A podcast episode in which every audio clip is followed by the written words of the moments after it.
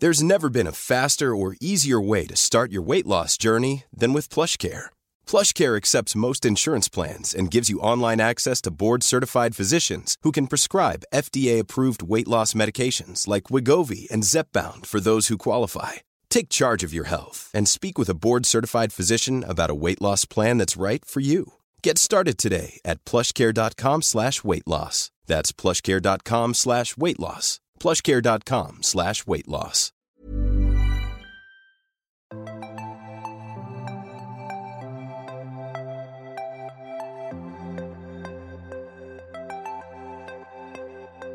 Har du varit otrogen någon gång? Ja, men det är en intressant fråga. jag kan definitivt ha hamnat i sådana situationer när det har varit oklart om vi har gjort slut eller inte, eller om det var en paus eller inte. Och jag Just kanske det. upplevde det, men då min partner inte upplevde det. Just Så jag tänker ofta på Ross och Rachel i Vänner. Har du, brukar du titta på Vänner förr ja. i tiden? Ja, det gjorde jag. We were on a break. Kommer du ihåg det. den? Alltså det är ju typ också ett av de starkaste minnena jag har från den serien. Men det är ju intressant det här med otrohet och liksom just vad är otrohet? Vad definieras som otrohet? Och vart Mm. går gränsen? Det känns som att det är så subjektivt. Verkligen. Och alla de här sakerna ska ju vi dyka ner i i dagens avsnitt. Ja men precis. Välkommen till Relationellt med mig Nicky Amini. Och mig, Anna Bennick. Men Anna, har du varit otrogen? Ja, det har jag varit. Jättesjälvklart.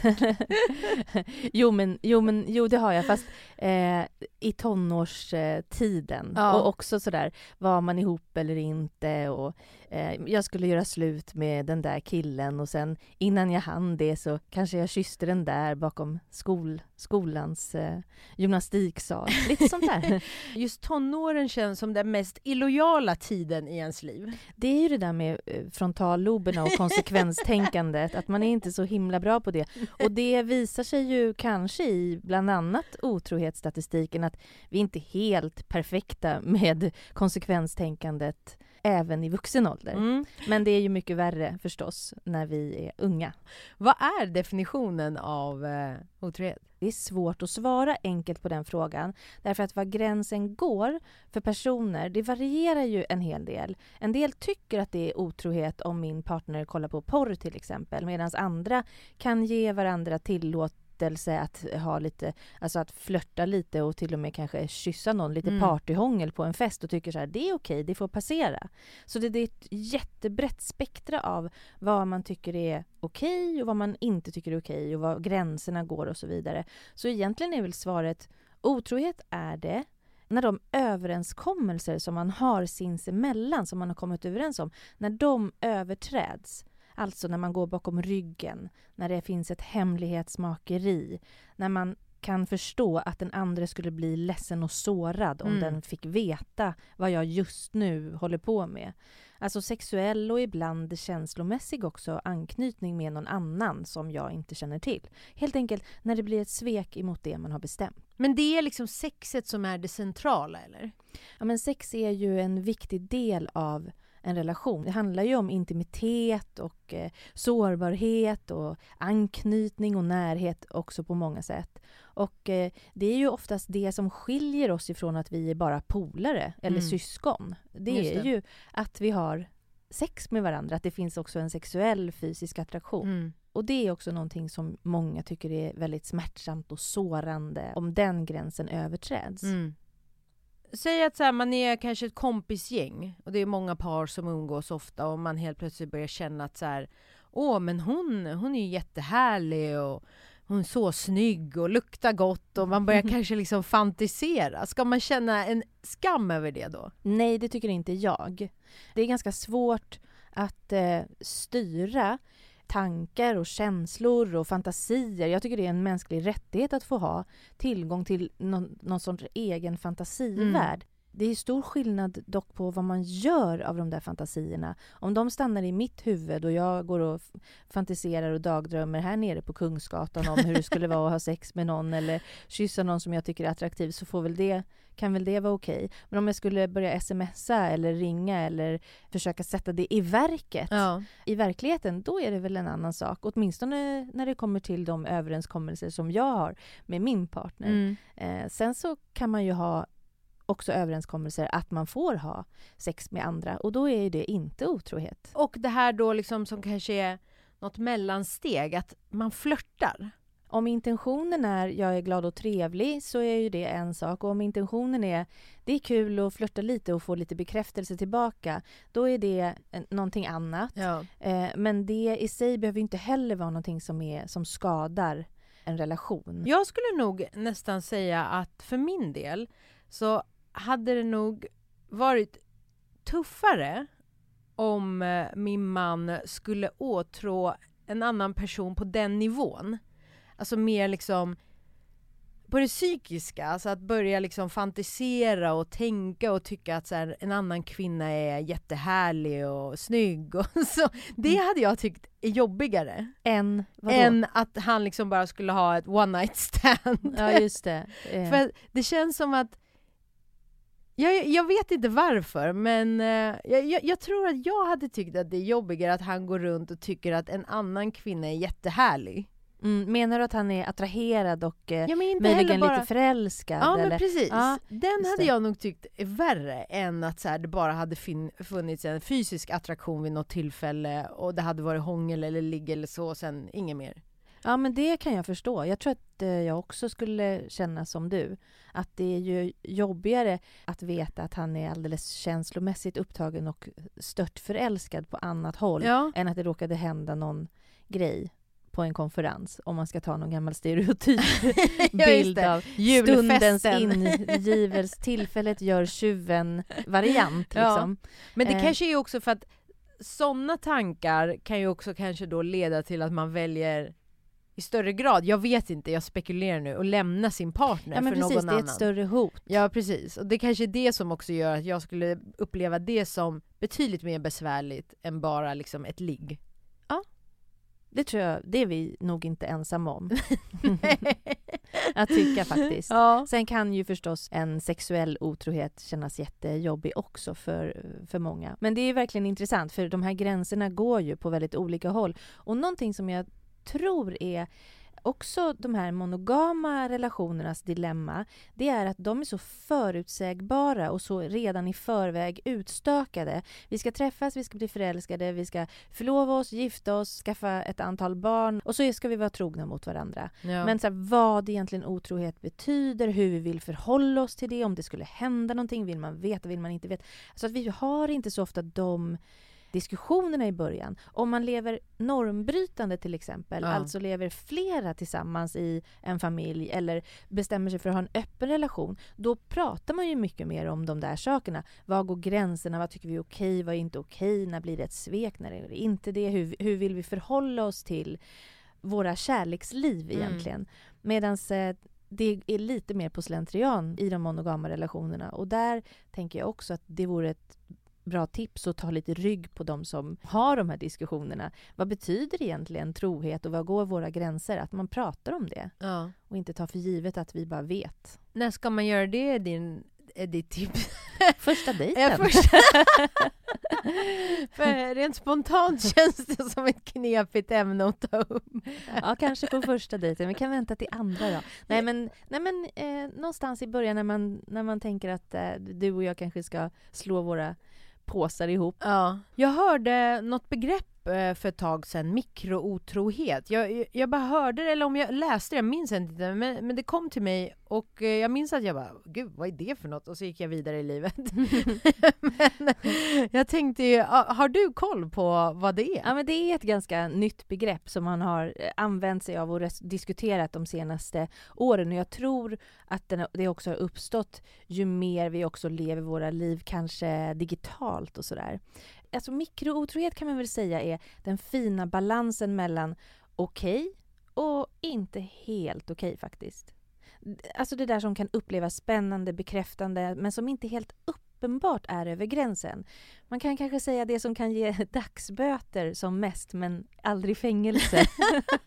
alltså den var aldrig inne men Lite där har vi mikrootroheten tror jag. Aha. Alltså jag tänker så här, i praktiken då, chatta med någon lite mer än med andra kompisar, vara mycket inne på sociala medier, lite, ge lite uppskattning, kanske dold uppskattning, någonting man döljer för sin partner och som Mhm. partnern kanske inte skulle uppskatta så mycket men som man ändå håller igång för att få till det där lite spännande eller bekräftelse eller sådär. Så, som kanske mildare då begreppet skulle vara oskyldigt flörtande eller? Det skulle vara mildare, Ja, tycker jag. ja okej. Mm. Det här är ändå lite som sagt, man kan få dagsböter eventuellt. Eventuellt dagsböter, Mm. men det går inte fängelse. Har man eh, sett skillnader på hur män och kvinnor skiljer sig åt där just när det kommer till otrohet? Finns det olika beteenden som är tydligare respektive kön? Ja, det är ju som sagt svårt att hitta relevant liksom, eller trovärdig forskning på det här begreppet därför att det är, så, det är så många olika definitioner. Då. Nästan alla studier som har gjorts visar på en överrepresentation hos männen. Men det som är svårt att säga är huruvida vår syn också på mäns och kvinnors sexualitet styr hur vi svarar på sådana där frågor när man får svara själv om man Mm. har varit otrogen eller sådär. Men en publicerad studie som jag kommer ihåg, en amerikansk studie, visade att 16 procent av den vuxna populationen hade varit otrogna då samtidigt som de var gifta. De hade tittat bara på äktenskap. Och då var det 20 procent av männen och 13 procent av kvinnorna. Men det verkar också som att det här är så här, någonting som är på väg att förändras. För om man tittade på personer under 30 Mm. som hade svarat, då var det lika många män som kvinnor som hade varit otrogna. Mhm. Så har det ändrats eller svarar vi annorlunda? Lite oklart att veta. Okej. Det är ju ett ämne som eh, många pratar om och kanske har i, i sin vardag och det märks på antal lyssnarfrågor också vi har fått in. Ja, vad roligt. Eh, Men det är kul och det gillar vi. Eh, Så vi ska gå vidare nu och och ta upp några lyssnarfrågor. Ja. Här kommer första lyssnarfrågan som vi har fått in. Den går så här. Hej! Det här är kanske en rätt sjuk fråga egentligen, men jag skulle bli glad om ni vill ta upp den i podden. Jag funderar mycket på att vara otrogen och har gjort det en tid nu. Jag har en kollega som det är väldigt flörtigt med och nu är det uttalat att det finns sexuell attraktion. Samtidigt är det ingen jag är kär i eller kan tänka mig att vara mer seriöst. Min sambo och jag har en helt okej relation, men tre rätt små barn som tar all tid och kraft och vi känns mer som syskon hemma. Inte så mycket bråk, men inte heller så kul ihop, inget sex och så vidare. Jag vill inte bryta upp allt det här, men är så rastlös i det här trista livet. Ska det vara så här tråkigt i flera år? Jag vill inte känna mig som en småbarnsförälder bara. Det måste vara vanligt att tänka i dessa banor, eller hur onormal är jag? Hälsningar, man lever bara en gång. Jo, men det är nog jättevanligt att ha tankar och fantasier som de här. Och det är ju som sagt inte konstigt heller när åren går och relationen fylls av ungar och vardag och erotiken känns ganska long gone. Många som jag har träffat i mitt jobb ställer sig ju i olika liksom, faser i livet frågan om meningen med allt och ska det vara så här nu? Är det här allt som jag ska vara med om? Och Mm. kommer jag aldrig mer få känna passion och rus och förälskelse och det där som är så himla himla härligt men som inte går att hålla igång Nej. i all evighet med en och samma person. Men det är ju en sak att ha de här fantasierna och en längtan och en annan att agera ut det. Eh, Jag har ju massor av frågor i huvudet som jag skulle ställa om jag träffade den här personen. Har den här personen pratat med sin sambo om hur det känns, att det är tråkigt? Har man försökt göra någonting där? Eh, har man försökt problemlösa kring vad det är som känns eh, mest jobbigt eller tråkigt eller trist? Och, och jag menar, det är ju inte party under småbarnsåren. Nej, men det går ju att faktiskt försöka fixa och trixa och förnya sig och hitta på lite grejer sinsemellan. Mm. Och sen så tänker jag att problemet här är att om personen skulle agera på de här önskningarna, då är det ju ett svek som det innebär gentemot partnern. Och det riskerar ju att skada och såra och förstöra relationen för alltid, eller i alla fall för lång tid framöver. Så frågan är om det är värt det. Det verkar vara liksom spännande nog som det är nu, men det kanske kan ändå stanna där då, Ja. eller att man kan backa därifrån. Men jag tycker också det är intressant att den här personen som har skrivit frågan skriver att det är uttalat att det finns sexuell attraktion. Mm. Så då har de alltså, ja, vadå, har de pratat om att ha sex eller vad, Ja, vad har man sagt då? Har man Ja men det tycker sagt jag, att jag är attraherad av dig eller? För, alltså det känns ju som att det är en rätt långgående flört det här. Ja, oh ja, det tycker jag också. Ehm, Om man har nått den punkten, för det där är ju kanske ingenting man nödvändigtvis inleder med. Men det, mitt råd här skulle vara i första hand vända tillbaka hem och se om det går att göra något innan man tar det här steget, om man nu har kommit överens om att vi Mm. ska inte göra så här. Men jag tycker också att det kan vara lite egoistiskt. Alltså den här partnern hemma kanske också tycker det är jättetrist. Tänk om partnern också har fantasier och en spännande kollega. Jag menar, en del som har det så här trist kan ju faktiskt öppna upp relationen Mm. eller åtminstone prata om Ja. att nu är det så här tråkigt och hur ska vi förhålla oss till det? För hemlighåller det här och går bakom ryggen, då ger man ju inte partnern samma möjlighet om Nej. den också skulle ha lust att partyhångla eller kollegialt flört eller sex i kopiatorrummet för att fortsätta med de här stereotyperna som vi har haft lite grann här i början också.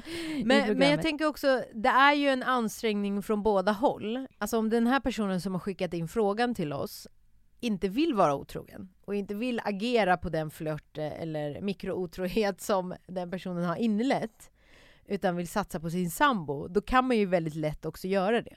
Ja. Använd den där liksom lite kickarna och sexuella energin som har kommit och rikta den hemma istället. Om det, det är lättare sagt än gjort, men det är som du säger, det är ju ett ömsesidigt arbete. Jag, jag tror återigen att det är bra liksom att ta de här Ja. diskussionerna. Vad, hur ska vi göra när det allt går i stå? Och kan, vad kan vi göra själva? Eh, och om vi liksom börjar intressera oss utanför, hur ska vi tänka kring det? Och så vidare. Den avslutar frågan med man lever bara en gång. Uppenbarligen känns det som att hen vill agera på den här flörten som har uppstått på arbetsplatsen. Oh ja, det tror jag också att det finns en sån vilja och önskan. Det är bara det att eh, det är en sak att ha fantasier och en sak att, att sätta igång någonting som får eventuella massa negativa konsekvenser Ja. längre fram. Mm. Och eh, oftast så är det ju också här, allra härligast i fantasin just. Därför att det är inte säkert att det är så himla kul sen i Nej, spänningen sänghalmen. försvinner sen när de har legat. Ja, och, då, och det kommer skuldkänslor och dåligt samvete och risk att avslöjas. Ja. Och det är så massa pålagringar. Det är, jag tycker man ska tänka många gånger extra innan man ger sig in i någonting som kan riskera att eh, skada så mycket. Anna, du berättade att du har en väldigt intressant studie till Ja. Forskningskollen. Ja, forskningskollen. Men som jag har varit inne på så är det svårt att forska på otrohet eftersom definitionen av vad otrohet är varierar. Och beroende på definitionen så skiljer sig siffrorna åt för hur många som har varit otrogna mellan ungefär 26 och 75 procent. Så det är väldigt brett spann där. Men det finns såklart en hel del studier då och en studie som jag hittat har försökt svara på frågan varför vi är otrogna mot varandra. I den här undersökningen frågade man 500 individer som levde då i monogama relationer och som hade varit otrogna vad orsakerna var. Och sen sammanställde forskarna de vanligaste, mest återkommande svaren som de fick. Och det vanligaste svaret var variationen. Att motverka det som är statiskt, som är ständigt samma, lika återkommande. Reaktion på det tråkiga tillstånd som långa relationer ibland ger upphov till. 74 procent av den här gruppen angav det här som orsak. Så det är alltså vanligt att känna det i långvariga relationer och det är då en riskfaktor också. På andra plats kom svaret att man inte längre känner sig kär i partnern. På tredje plats, man känner sig inte uppskattad, inte älskad, man har en känsla av att vara negligerad. Det var 70 procent. Situationsfaktorer, alltså stundens ingivelse, till exempel alkohol, resa iväg, tillfället gör tjuven och det där. På femte plats handlade det om att öka sin självkänsla, att känna sig attraktiv. På sjätte plats att inte känna kärlek och inte heller samhörighet Mm. till sin partner. Och på sjunde plats kom sexlust. Alltså behovet av att ha sex, bara sex. Så det var ju då det minst vanliga svaret. 30 procent av deltagarna som svarade det. Ja. Så ganska ofta handlar det alltså inte om ett ligg utan allt annat runt omkring.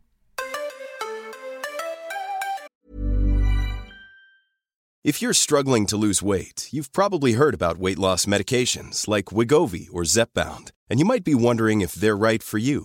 Meet PlushCare, a leading telehealth provider with doctors who are there for you day and night to partner with you in your weight loss journey. If you qualify, they can safely prescribe you medication from the comfort of your own home. To get started, visit plushcare.com slash weight loss. That's plushcare.com slash weight loss. plushcare.com slash weight loss. Planning for your next trip? Elevate your travel style with Quince. Quince has all the jet setting essentials you'll want for your next getaway, like European linen, premium luggage options, buttery soft Italian leather bags, and so much more. And is all priced at 50 to 80% less than similar brands. Plus, Quince only works with factories that use safe and ethical manufacturing practices. Pack your bags with high-quality essentials you'll be wearing for vacations to come with Quince. Go to quince.com/pack for free shipping and 365-day returns. Ska vi gå vidare och ta upp eh, en eh, annan lyssnarfråga? Mm. Hej Anna och Nicky. Hörde att ni ska prata om otrohet. Jag tror att min man är otrogen. Har inga konkreta bevis, men det känns som att han undanhåller något. Han är egen företagare och har det lite tufft där visserligen. Men han har haft svackor förut utan att jobba över så mycket, vilket han gör nu. Han stannar kvar senare på sitt kontor, är där mycket trots pandemin. Han är också mer frånvarande och vill inte ha sex lika mycket som vanligt och så vidare. Vet ni vilka tecken man ska vara uppmärksam på? Hur vet man? Jag har inte vågat fråga. Är nog livrädd för svaret. Snälla, vad ska jag göra? Ja, men ibland har man ju verkligen den där känslan att något inte stämmer. Och den är så himla jobbig för den är oftast diffus och det finns inga konkreta bevis. Och i det där diffusa kan också fantasin skena Mm. iväg om vad det är som händer. Och man kanske skapar sig bilder som är nära sanningen men också väldigt långt därifrån. Så det här kan ju såklart handla om att han är känslomässigt upptagen på annat håll. Men det kan ju finnas tusen andra förklaringar till att han känns annorlunda. Att ha det tufft och motigt i sin egen verksamhet, kanske oro för ekonomi, det kan ju också leda till att man jobbar mer och Mm. kanske är ännu värre nu än i tidigare svackor. Det verkar hon ju inte veta. Det kanske är, är rätt illa där på jobbet och han får kämpa rätt så mycket. Det är ju många som får det nu i, i pandemitider. Och så tänker jag att den här känslan av frånvaro och brist på sexlust, det kan ju vara tecken på just den oron eller utmattning eller nedstämdhet. Mm. Så det här kan man ju omöjligt veta och jag förstår att man kan känna sig rädd för eventuella olika svar men jag tror att hon behöver fråga. Jag skulle råda den här kvinnan som har skrivit att säga det som hon uppmärksammat, alltså utan egna tolkningar. Du, jag märker att du jobbar över mycket, du känns mer frånvarande, du vill inte ha sex och så vidare. Hur är det egentligen fatt? Mm. Och är det någonting som är problem mellan oss eller sådär? Att, att våga ta det samtalet. För att alltså vad det än är så blir det ju viktigt att förstå. Och utan det kan olika skräckfyllda scenarier växa sig större och det går inte heller att göra någonting åt det Mm. om man inte får lite mer pusselbitar på plats. Ja, men vi, vi hoppas att hon tar mod till sig och, och vågar, eh, vågar fråga. För jag, jag känner också när jag läser frågan är att så här, det, man, man vet inte egentligen vad anledningen är till det hon känner. Nej. Och då är det ju alltid bäst faktiskt att bara samla mod till sig och ställa frågan. Mm, men ställa det. den på rätt sätt. Ja, jag tror det. Mm. Vi tar upp eh, en till lyssnarfråga. Och den går så här. Hej! Jag blev bedragen för en tid sedan av min man och vi är i en sån jobbig period just nu. Han är väldigt ångerfull och jag tror inte han gjort det förut. Vi har bestämt oss för att försöka lappa ihop det på grund av barn och hus och ändå en bra relation i grunden. Men tankar snurrar. Varför gjorde han det emot mig trots att han fattar att det skulle skada så mycket om jag fick veta? Jag försöker också tänka att det bara var en dum engångsgrej, men känner mig så sårad. Jag skäms också, fast jag vet att jag inte gjort fel, så, så känns det så himla skamset. Som att jag inte räckte för honom.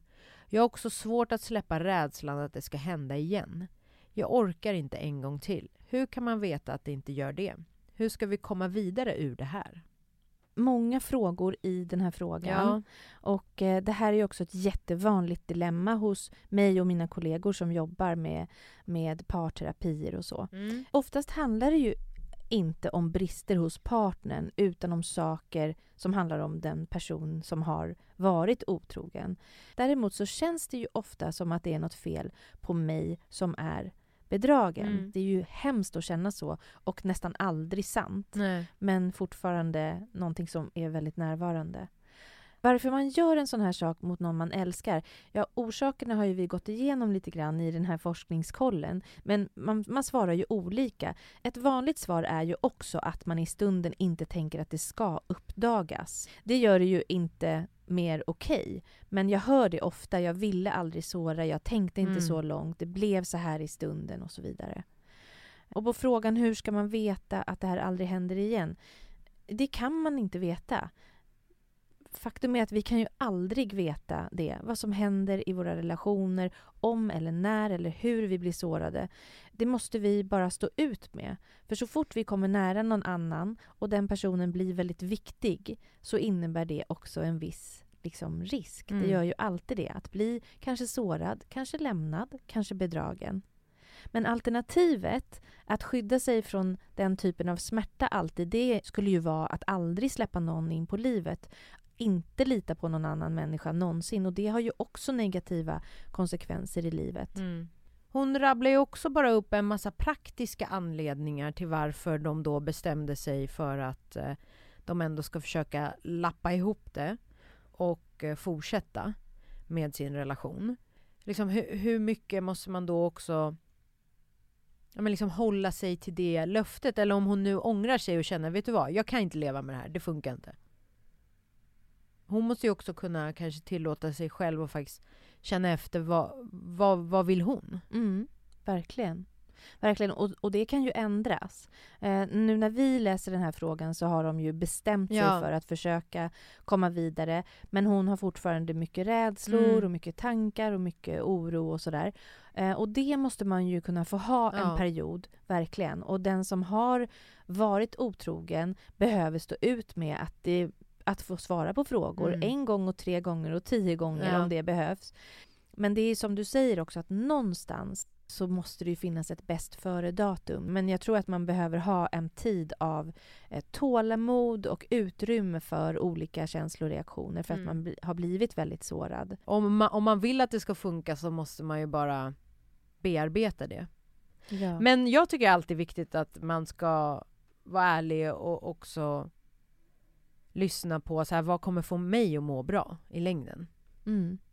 Och det kanske man inte vet heller precis Nej. i början av en sån här kris utan det får man utvärdera längs vägen Mm. också. Hur det går, hur, hur bra man lyckas prata och kommunicera och hitta tillbaks till varandra. Det finns ganska många exempel på par som jag har mött som eh, när det har hänt någon sån här sak som har pratat på ett helt annat sätt. Alltså aldrig har haft de här samtalen någonsin Mm. om hur kunde en sån här sak hända? Vad, vad var det för drivkraft? Vad säger det om dig, om mig, om vår relation? Hur har det sett ut? Bakåt, framåt? Hur ska vi göra? Alltså att man faktiskt har, ett, har andra typer av samtal när en sån här sak inträffar. Mm. Och det är ju inte alls alltid som de här relationerna går i kras utan Nej. en del lyckas ju ändå komma förbi det som har hänt och eh, hantera det på ett bra sätt.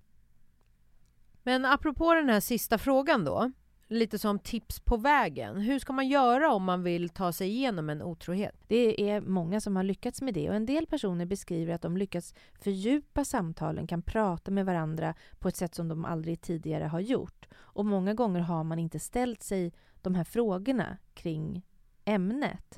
Så det är ju ett tips faktiskt innan krisen. Jag tänker precis som vi har varit inne på, att ha det här samtalet innan. Det finns en, en parterapeut som heter Esther Perel eh, och hon är lite guru när det kommer till frågan om just otrohet. Hon har skrivit böcker om det, hon har en podd, hon har TED-talk om otrohet jättebra, Mm. verkligen värt att lyssna på. Och i en av hennes böcker så gav hon lite exempel på specifika frågor man kan prata om och ställa till varandra innan en eventuell kris uppstår då. Och några av dem tog jag med här. Vill man alltid veta om Mm. det skulle hända något? Hur ställer man sig till det? Har passion en begränsad hållbarhet? Hur gör man när den dalar? Finns det begär som ett äktenskap aldrig kan tillgodose? Är monogami alltid ändamålsenligt? Är det alltid det bästa sättet att ordna kärleksrelationer? Det är ju inte det för alla. Vad är otrohet? Vad innebär det för oss? Och kan man älska flera personer samtidigt? Några Mm. sådana där lite spännande Ja. medskick. Ändå intressant samtal att ha hemma i soffan. Ja, med jag sin partner. tycker det. Ja. Ja. Spännande att höra vad ens partner tycker om allt det här. Men eh, om man då är den som har eh, varit otrogen, har du något tips till den som bedrar? Om man ska försöka då återigen lappa ihop sin relation och ta sig igenom en sån här händelse så är det jätteviktigt att den personen gör sig tillgänglig. Under en tid kanske vara liksom villig att svara på samma fråga om och om igen och att liksom ha tålamod med det. Man behöver också visa förståelse och som sagt ha stort tålamod med alla olika känsloreaktioner som kommer. Man kan vara Mm. ledsen, förtvivlad, jättearg, vilja ha avstånd och sen vilja ha närhet. Alltså att man får faktiskt eh, försöka följa med i de känsloreaktioner som uppstår där. Och sen att, att man verkligen visar att man tar ansvar för det man har gjort. Att, det in, att man inte säger jo men om vi bara inte hade haft så himla tråkigt, om vi bara inte hade haft så många småbarn eller om du inte hade bla bla. Så, inte så, utan att man tar ansvar för eh, det som man har gjort, som har gjort skada. Och så försöka ge kärlek och uppmärksamhet så gott som den andra kan ta emot det. Ja, och då känns det ju också givet att vi ska ha med lite råd och tips till den som har blivit bedragen. Ja, och där tror jag att det är viktigt att tillåta sig alla känsloreaktioner. Det är ju helt naturligt att känna sig uppgiven och uppriven och sårad och arg och förtvivlad. Och sen ha det här samtalet. Men försök, åtminstone med tiden, det här tror jag är faktiskt viktigt, att rikta samtalet bort från tärande detaljer om själva otroheten och fokusera mer på vad det var som gjorde att partnern har gjort så här. Alltså det kan vara så lätt att plåga sig själv med eh, vad gjorde ni, vilken tid var klockan då på dygnet, är, är hen bättre i sängen, hur många gånger exakt sågs ni, vad sa ni till varandra då, vad har du sagt om mig och så vidare. Mm. Det är inte så konstigt att man har såna frågor i huvudet men att man försöker så småningom att inte hamna där, för det skadar nästan bara och är svårt att läka ihop av det. Det leder till slut ingen vart. Så att, eh, försök mer få fatt i processen kanske. Vad tänkte du när du gjorde det här? Hur kändes det när du kom hem igen? Hur kunde du bortse ifrån skadan den skulle orsaka? Hur vågade du ta risken och så vidare? Mm. Och sen tror jag en sak är viktigt också och det är att prata med någon annan som man litar på. Det är ganska jobbigt att vara ensam i en sån här kris.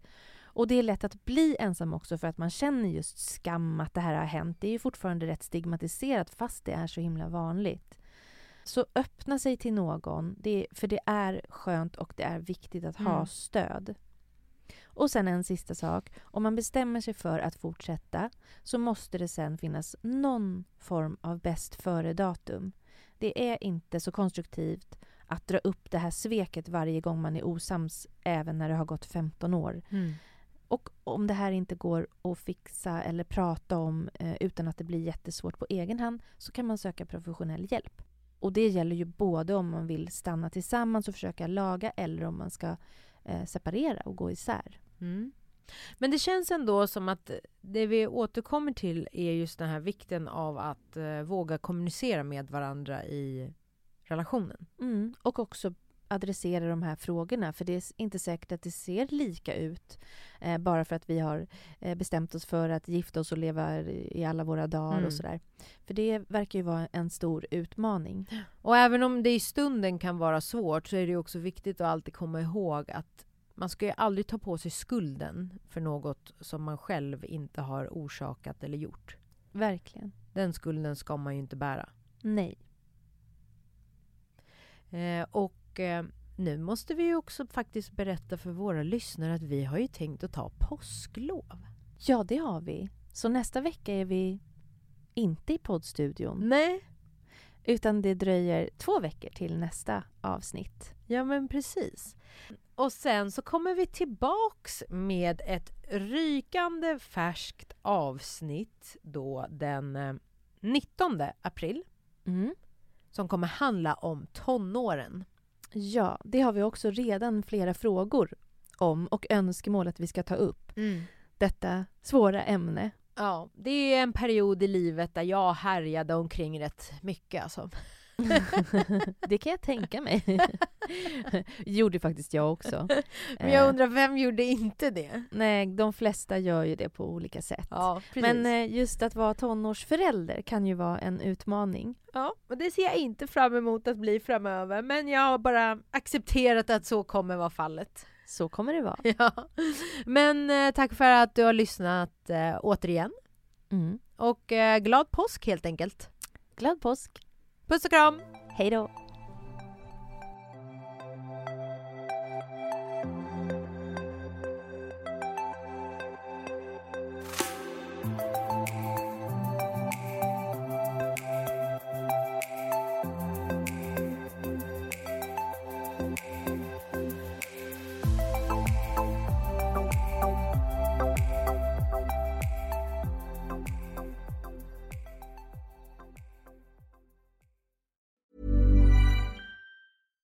Hey, it's Paige DeSorbo from Giggly Squad. High quality fashion without the price tag. Say hello to Quince. I'm snagging high-end essentials like cozy cashmere sweaters, sleek leather jackets, fine jewelry, and so much more. With Quince being 50 to 80% less than similar brands. And they partner with factories that prioritize safe, ethical, and responsible manufacturing. I love that. Luxury quality within reach. Go to quince.com slash style to get free shipping and 365 day returns on your next order. Quince.com slash style. Imagine the softest sheets you've ever felt. Now imagine them getting even softer over time. That's what you'll feel with Bowl and Branch's organic cotton sheets. In a recent customer survey, 96% replied that Bowl and Branch sheets get softer with every wash. Start getting your best night's sleep in these sheets that get softer and softer for years to come. Try their sheets with a 30-night guarantee. Plus, get 15% off your first order at bowlandbranch.com. Code BUTTERY. Exclusions apply. See site for details.